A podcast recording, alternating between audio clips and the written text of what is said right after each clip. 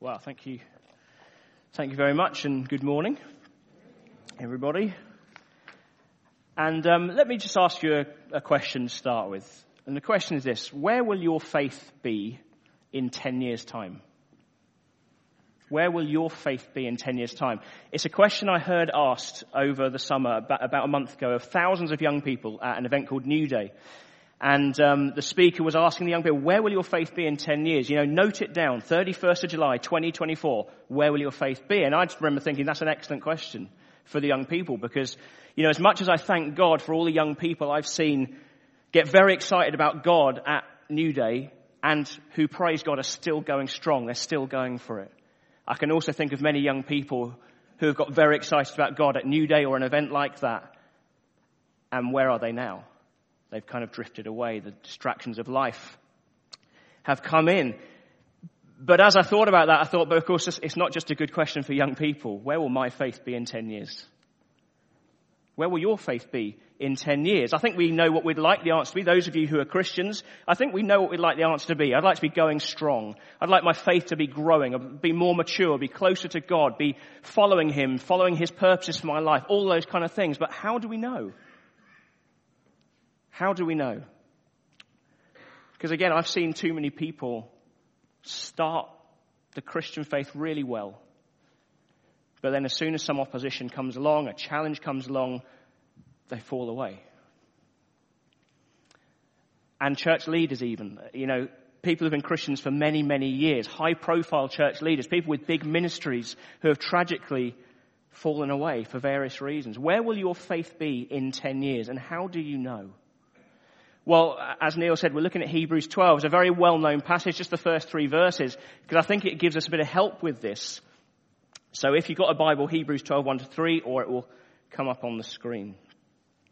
Therefore, since we are surrounded by such a great cloud of witnesses that the writer there is talking about what he's been writing in Hebrews 11, the, the, previous chapter. He's listed all these Old Testament heroes of faith, people who can testify to the power and the faithfulness of God because of what God has done in them, through them. And so that's this cloud of witnesses. And so he's saying, therefore, since we're surrounded by this inspiring cloud of witnesses, well then let us throw off everything that hinders and the sin that so easily entangles, and let us run with perseverance the race marked out for us. Let us fix our eyes on Jesus, the author and perfecter of our faith, who for the joy set before him endured the cross, scorning its shame, and sat down at the right hand of the throne of God. Consider him who endured such opposition from sinful men, so that you will not grow weary and lose heart. So we have this depiction of the Christian life as a race as a, a marathon. Um, actually, the Greek word is agona, which is where we get our word agony. So it kind of gives us an insight into the sort of thing we're talking about here, that, that it's hard. Actually, this race, the Christian life, is hard. There are struggles. It's not without its difficulties. But the writer to the Hebrews here gives us three keys to help us run this race well and to still be running it well in 10 years time. The first key is what we must reject.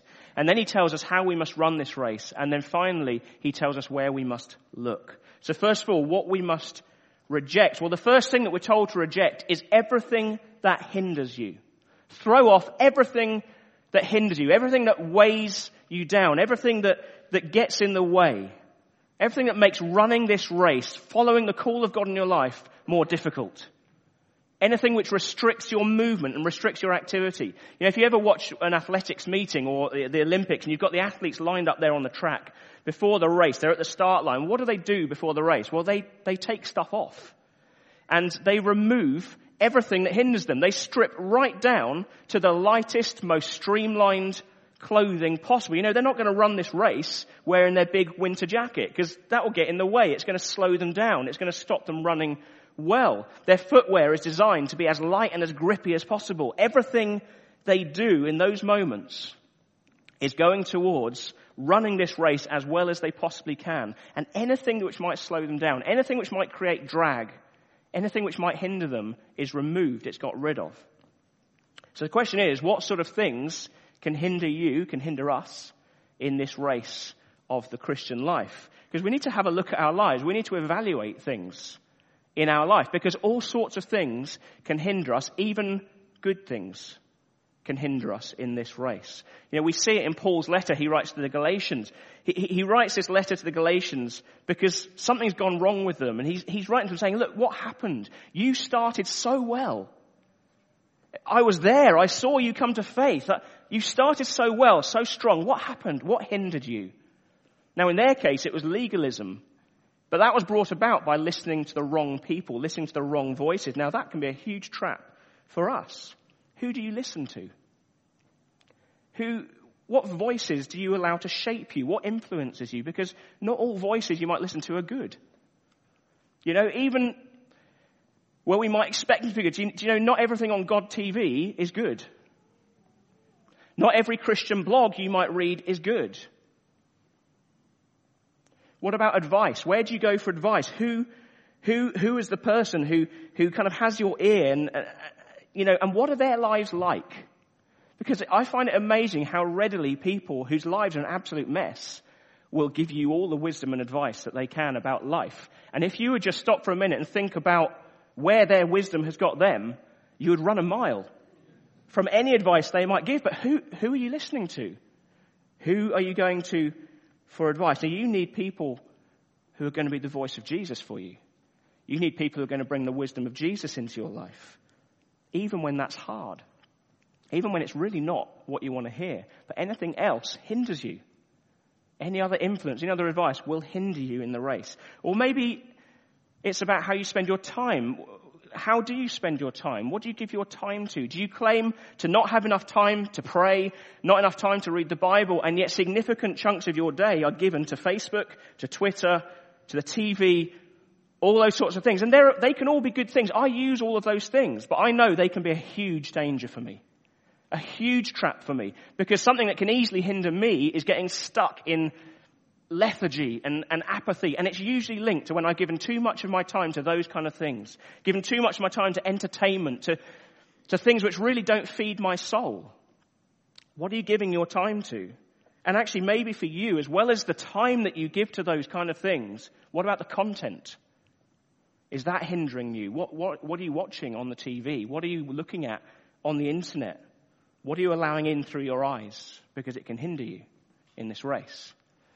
Or maybe for you it's disappointment. Maybe disappointment hinders you. Maybe you had big plans. You had big expectations of what God was going to do in you, through you, of where God was going to lead you. You know, I was going to, I was going to be a church leader. I, or I, I I thought God was going to bring me the perfect relationship, the perfect marriage, the perfect family. Or I, I was sure that God was, I was sure I was going overseas on mission.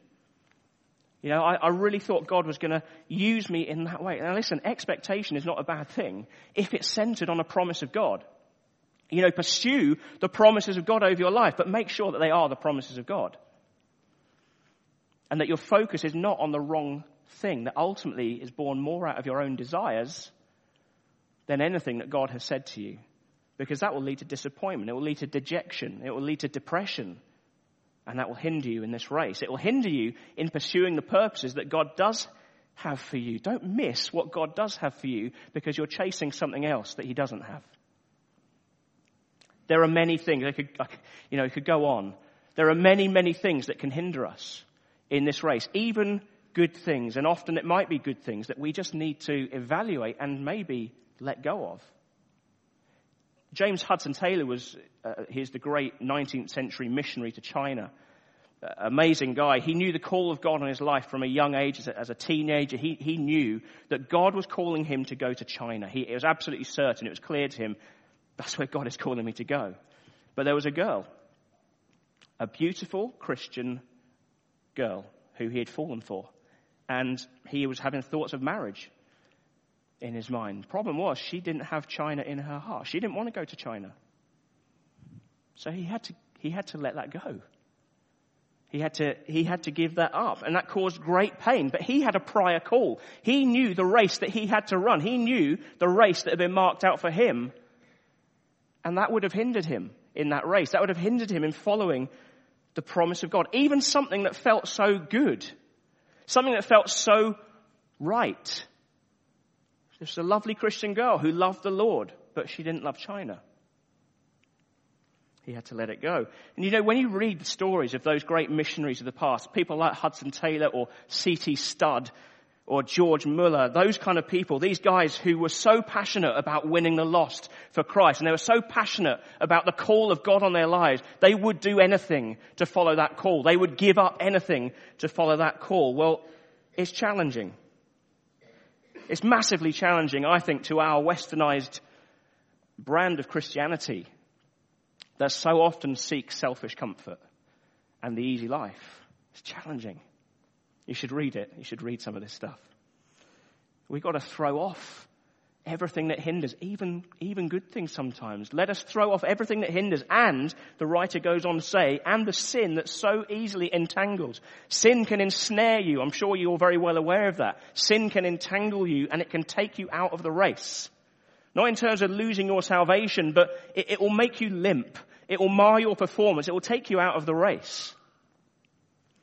And see, the thing is, even though the New Testament describes Christians, describes you as saints, you are holy ones. It never describes you as sinners. You're not, the writer here is not writing to a bunch of miserable sinners, so you're gonna sin, so just know about that. And, no, no, he's writing to saints holy ones. But even though you're described as saints, even though you are a new creation, even though when you're born again, your very nature changes, we live in a world that is not neutral. We live in a world that has a value system that is anti-God. And, and it will, it will pull at you, it will tug at you to, to try and get you to, to think in, in its ways. But you know, the wisdom of this world is foolishness to God. It's what we're told. It's foolishness. And we still have what the Bible calls the flesh. Even when you are born again, you still have the flesh, these old, old ways of thinking, old programming, old patterns of thought and uh, that old sinful tendency, again, that pulls at you and tugs at you and urges you to act against your new nature. But you know, the pull of the world and the pull of the flesh, as strong as they can be, they're not too strong for you. They are not too powerful for you. Because if you believe this, if you believe the gospel, if you believe what it says in here, then the, you have been crucified to the world. And the world has been crucified to you. If you believe what this says in here, Romans 7 tells you the power of sin is broken. Now, it might not always feel like it, but that's where you've got to believe the truth. You've got to believe what is true. The power of sin is broken. You are no longer a slave to sin. You can overcome sin. You don't have to bow to sin. But of course, we also have an enemy, Satan, who uh, we the Revel, book of Revelation says, you know, he's accusing the people of God day and night before God. And he's described as being like a, a roaring lion who's prowling around looking for someone to devour. But you know, we need to learn to put him in his place. To put him in his right place and recognize his lies for what they are. Because the reality is this, Satan can do nothing he can put nothing in your way. He can do nothing to stop you running that race. He's a spectator, but he's a noisy spectator. He's a spectator who will shout out from the sidelines, trying to distract you, trying to get you to falter, trying to get you to stop running, trying to get you to change direction. And there are three main strategies that he will use. Temptation, accusation, and deception. So it might be for you that it's like an enticing tempting voice coming from the sidelines. You're running along and you're feeling tired. Because there are moments in any race where you will feel tired. And this voice comes and says, hey, come over here. Come over here. Just stop running for a minute. Just come over. Come and look. I've got something to show you. I've got something here that will make you feel better. You've got to look. You've got to look at this website. You will like it. I promise you. You know, come on. Do you know what? No one will even know. You don't have to tell anyone about this. Just come. You know you want to, you know you need this to make you feel better. And of course, if you're tired and your resistance is low, you're off your guard, you get distracted and you fall into sin. Or it might be a, an accusing voice. This is a, a, classic one, really, an accusing voice coming from the sidelines, like, you look, you're really not doing very well, are you? You're very slow. You're way behind everybody else. Why don't you just stop and give up? Call yourself a Christian when you've just done that. When you've just said that, you call yourself a Christian, really? You know, call yourself a Christian mum. I just, I saw how you just lost it with your kids. You see that one over there? She doesn't ever do that. She's a good Christian. But you, I'm sure you know it. I'm sure you've heard that voice before. Why don't you just give up, sit down, shut up, stop running? You're a failure. You're not cut out for this. Or you might just shout out plain lies to deceive you. You might say, you know, hey, you're running really, really well, but the finishing line isn't that way, it's over there. Change direction. Go for that instead. You know, success, status, those are the things you need to go for in life because that's, that will bring you happiness. Go for that instead. Or, you know, money. You, the, the more money you can accumulate, the happier you will be. In fact, actually, the more money you accumulate, that's a sure sign that God is on your side because he will bless you for being faithful and, that your prosperity will be a sign of that. We've heard that one before. Go that way. Or that relationship, that's, that's the key to your happiness. You, you've got to have that to make you happy. Go, that's what God wants. God wants you to be happy. Go that way. Don't go that way. The road that way is really hard. Go that way instead. He just shouts out lies. Plain lies. Satan will try to get us into patterns of uh, sin. He will try to get us into negative, worldly patterns of thought. And some Christians get defeated. They listen to the lies and they get defeated and they sit down and they stop running. Or they might stand and argue with these thoughts that are coming, but they're not making any progress in the race. But you know, Christians who know the truth, Christians who know the truth of the Bible, the Word of God, they can keep running. And actually they can swat away the lies because they know the truth. They recognize them as lies. James chapter 4 says, submit to God, resist the devil, and he will flee from you. It's a promise of God. Submit to him, that's very important. Resist the devil, and he will flee from you. Look, you'll have to come on the Freedom in Christ course next year if you want to, if you want to learn more about this. But um, the point is, don't get taken out of the race by sin. Know, Paul writes to Timothy about his dear friend and ministry partner called Demas, who he says he's, he's deserted me. He's been with me all this time and now he's deserted me, basically because he loved the world too much. He got taken out. He got sabotaged. He got lured away. And as I said earlier, I've seen too many people in that same position. Too many people get tragically taken out of the race by sin. You have a daily decision to make. It is a daily decision. Actually, it's an hour by hour decision. Am I going to live today according to the flesh or am I going to live according to the Spirit? Am I going to follow the easy road or am I going to follow the hard road? Am I, am I going to listen to God's voice or am I going to listen to the voice of the enemy? So we're told what we must reject, what we must throw off, everything that hinders, the sin that so easily entangles. Then we're also told how we must run. We must run this race with perseverance. Perseverance. How do you deal with trials and suffering in your life? How do you respond to circumstances that you really would rather not go through? You would rather avoid if possible. And I know that covers a huge range of things. I know there are people here today who have suffered unimaginable things. And we know very well there are people in the world, there are Christians, many Christians in the world today who are undergoing the most terrible persecution, terrible things happening to them. So this is not to minimize any of that. It's not to minimize what you're going through or anyone else is going through. But how do you respond to adversity in your life? Is it a response of kind of, where have you gone, God? Why, why have you let this happen to me? Why have you abandoned me? Or actually, is it ultimately a response of trust? And I say ultimately because, of course, depending on your circumstances or the grief you're going through or the trauma you've gone through, of course you ask questions like that. It's very natural to ask why. It's very natural to be angry, to be sad, to, but ultimately, is it a response of trust? Is it a response that goes in line with Romans 8:28 where you say, look, I know, I know you are working for my good.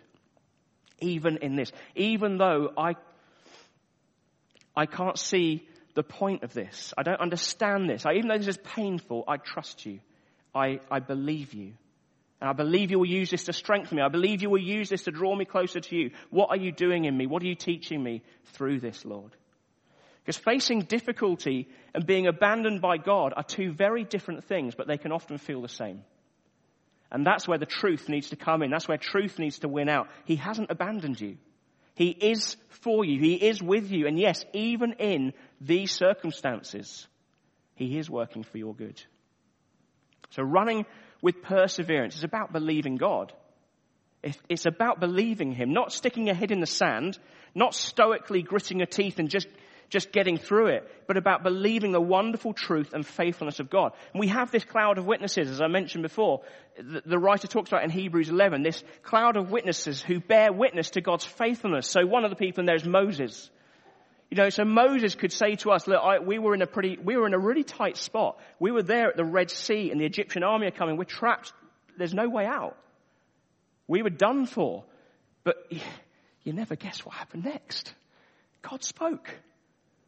And he parted the Red Sea and we went through the sea and it swallowed up the Egyptians. It was amazing.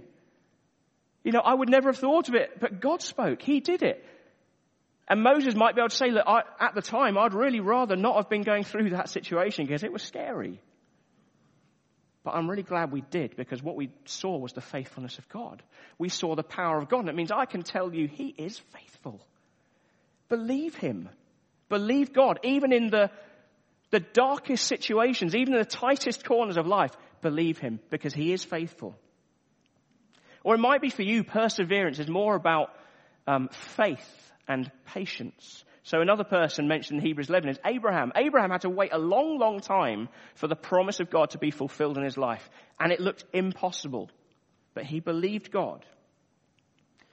And I mentioned this earlier, but you know, it might be that you feel certain that God has promised you something, certain about a promise of God over your life, and it hasn't happened. And actually, maybe it really doesn't look very likely at all. Well, persevere. Persevere. Keep pressing on with expectation, but also with patience. Don't get passive about it. Don't get resigned about it, because if it is God's promise, it will happen.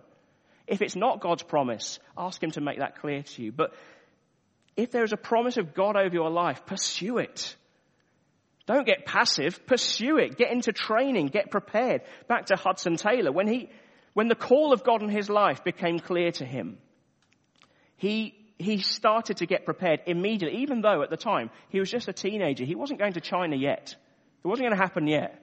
But he started to get prepared. He, he started to exercise more and he, he exchanged his feather mattress for a hard mattress because he's anticipating life in China is not going to be all that comfortable. It's not going to be easy. I'm going to prepare myself now. He started to learn about China. He studied the language. He started to work among the poor where he was in his own community. He didn't just wait oh, God's promised I'm going to China. I'm just going to sit here and wait God to wave his magic wand and put me there because he would have been totally unprepared. No, he got on with it.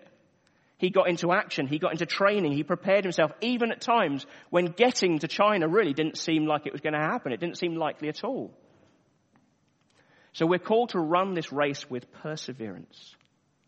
Run with perseverance. If we can receive hardship in our lives with humility, with an attitude of trust, an attitude of belief and submission to God, then we will run with perseverance. And hardship will look different for everybody. You know, you will go down some part in your life that other people don't have to go down because it's the race that has been marked out for you. It says it here. It's the race that has been marked out for you and it's different for everyone. There may be roads that you go down in life that actually just seem utterly pointless. You think, why you're just left wondering, what was that about? Why did I have to go through that? I can see no, I can see no point in that. And you know, even at times when you can't see the point, it's still about believing God. It's still about trusting God that even though you can't see the point, that actually there is one. There is a point and God is working. I can't see how any good could possibly come of this. But God is working in it. And it's about trusting Him in that. You know, it's tempting to look for shortcuts as well, isn't it? There are, like I said, there are circumstances we really don't want to go through. I, I remember um, doing cross country running at school, and I wasn't a fan, to be honest. It wasn't my favourite time of the week, cross country running. And I remember doing a cross country run, running along, kind of towards the back, um, and just thinking, I know a better way. And of course, that was a shorter way. So what I did, I kind of lagged right to the back and then I veered off down this alleyway. And um, I thought my plan was I'm going to wait at the end of this alleyway because I know these guys, they're, they're running around there, around there, all around the roads, and then they're going to come back past here. And what they'll do, when they've all gone past, I'll just get myself into the middle, because I don't want to finish last. Get myself into the middle, inconspicuous, and just finish the race, con- expending considerably less energy than everybody else. And so I did that, and I waited, and I thought, after a while passed, I thought, where are they? And a bit more time passed, I thought, have I got this wrong? Have I got the route wrong? And maybe they're not running past here at all. Maybe they're running around. And I thought, I better go because I will finish last. I don't want to finish last. And um, so I went. And the problem is I had made a slight miscalculation because actually I finished first. and that raised a considerable amount of suspicion about the way I had run this race. But you know, the thing is, ultimately, of course, that didn't serve me very well. One, because I got in trouble for cheating. But secondly, because actually the whole point of training, of course, is that you, you build up stamina. You're pushing your body to build up stamina for the next time, to be able to run better, run longer, run harder in the future, so you can persevere in the future. And it's the same with our faith. If our faith is never tested, if it's never pushed, if it's never stretched, it won't grow, it will never grow, it will never get stronger. But we do need to be prepared for that. Just like Hudson Taylor, he prepared himself for, for, for hardship in China, the conditions he would face. We need to be prepared as much as you can be for hardship and suffering. We need to have an expectation for hardship and suffering, which sounds a bit bleak, but actually if our expectation of life is that it will be comfortable, if our purpose in life is to maximize our comfort here and now, then suffering will destroy you and it will take you out of the race. A guy called John Akhwari, he was a Tanzanian marathon runner who competed in the 1968 Olympics and he was running along in this marathon along the way he had a really bad fall. He, he cut himself, he dislocated his knee, he hurt his shoulder, but he got up and he got strapped up and he carried on going. Limping really, but he, he kept going till the end. Now, he finished last out of the competitors. There were many people who didn't finish the race, but out of those who did finish, he was of course last. He was over an hour behind the winner. He came into the stadium when most of the crowds had gone home and the sun had set. And there was an interviewer asked him afterwards, why did you carry on running? Why didn't you just drop out like some of those other guys? Why did you carry on? He said, my country did not send me 5,000 miles to start the race. They sent me 5,000 miles to finish the race. And persevering in this race, of course, ultimately means finishing well. Whenever that may be. Are you going to finish well? We sang the song this morning. On that day, when my strength is failing, my time is, what is it? My time, the end draws near, my time has come. Still, my soul will sing your praise unending. Is that you? Will that be you? Do you have that determination that you are going to finish this race well? You're going to finish strong? You're going to, you're going to run a good race? Run the race marked out for you with perseverance is what we're told to do. So we're told what we must reject. We're told how we must run. And then finally we're told where we must look. So verse 2 says, let us fix our eyes on Jesus, the author and perfecter of our faith, who for the joy set before him endured the cross, scorning its shame, and sat down at the right hand of the throne of God. Consider him. Consider Jesus, who endured such opposition from sinful men so that you will not grow weary and lose heart. See, we can be inspired by this cloud of witnesses. We can be inspired by the lives of others in this church. There are many, many people in this church. Your lives inspire me utterly. Those who've been running this race for a long time, those who have gone through all sorts of suffering trials that I, I would never want to go through. You, you absolutely inspire me, but only Jesus can strengthen you. They can't actually strengthen you. Only Jesus, we can't run this race without Him. You know, we could plod along for a bit in our own strength, but you will get tired and you will drop out. We need His strength. You know, when you're running in a race, you need to have your eyes focused on something ahead, something in distance, and particularly when you're running uphill. If you, if you run along looking at the ground, looking at your feet, you'll get tired very, very quickly. You need to have your eyes focused on something ahead. There's a lady called Florence Chadwick who was a long distance swimmer. And uh, in 1952, she attempted to swim 26 miles between Catalina Island and the Californian coastline. And um, about 15 hours into this swim, a thick fog set in. And she started to lose heart She's just surrounded by fog and she starts to doubt her ability and she, she went on swimming for about another hour, but then she gave up. And it was only when she got onto the boat that she realized she had, she had stopped just a mile short of her destination. Two months later, she tried again. Same thick fog set in, but this time she succeeded. And she said the difference was that she kept a mental image of the shoreline in her mind as she swam. She had her eyes fixed on the goal. She had her eyes fixed on something, even in the fog, even in the struggle, even in the time of weakness. She had her eyes fixed on the prize. Where are your eyes fixed? Where are your eyes fixed? Because to look at Jesus, to fix your eyes on Jesus means looking away from other things. It means looking away from rival attractions. It means looking away from any other distractions and keeping our eyes fixed on the one who has gone ahead of us. The one who's walked this path ahead of us. The one who's run this race ahead of us. The one who has been tempted in every way. The one who has suffered in ways deeper than we ever will and deeper than we will ever, ever understand. He is our forerunner. He's our champion. He's our king. Jesus. He's the basis of our faith and he's the means of our faith and he's the fulfillment of our faith. And he suffered. He suffered the agony of the cross alone for the joy set before him. Now what was, what was that joy? Well, he came to redeem something. Jesus came to earth, God become man, God with us, came to earth to redeem something, to win a prize, to, to get a bride, his church.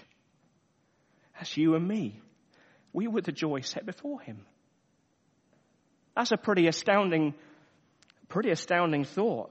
And he endured the cross for that. He endured that suffering for that. In a way, you could say, as Jesus suffered, he, he was looking at you. So in your suffering, Keep your eyes fixed on Him. Keep seeking Him. Where are your eyes fixed? Where are your eyes fixed? Don't be concerned with anything else. Nothing else is worth it.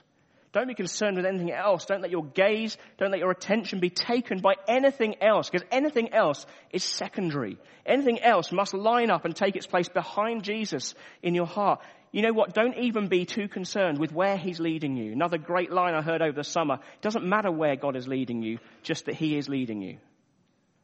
Don't get too concerned about those things. Just make sure you are following Him. Do you know what? I thank God that I can't see the whole path set out before me. That I can't see the extent of the race because I think some of the potholes and the hills might cause me just to give up or to seek shortcuts. Fix your eyes on Jesus. He, he will lead you through. He will give you the strength to do it. So where will your faith be in 10 years time? Will you have been taken out of the race? Will you have fallen by the wayside? Will you be limping along? Do you love this world too much? Will your gaze have been taken by something else? Has your gaze been taken by something else that is not Jesus? Or will you be running with perseverance the race marked out for you continuing to throw off everything it hinders, being ruthless with sin in the pursuit of holiness and getting up quickly when you stumble and fall and always with your eyes fixed on Jesus, the author and perfecter of your faith and pressing on along with the apostle Paul, pressing on towards the prize for which God has called you heavenward. Where will your faith be in 10 years? The hymn writer Charles Wesley, he ran a good race. And on his deathbed, he was reflecting on a couple of verses from Psalm 73, which, which said, Whom have I in heaven but you? And earth has nothing I desire besides you. My flesh and my heart may fail, but God is the strength of my heart and my portion forever. And as he reflects on those verses, he called his wife to his side and he dictated his, his last words to her, very eloquent last words. He said, In age and feebleness extreme, what shall a sinful worm redeem? Jesus. Jesus, my only hope thou art. Strength of my failing flesh and heart. Oh, could I catch a smile from thee and drop into eternity? Where will your faith be in 10 years? Because you see nothing and no one even comes close to Jesus. No one can touch him. No one comes close to him. So fix your eyes on him and run a good race. Amen.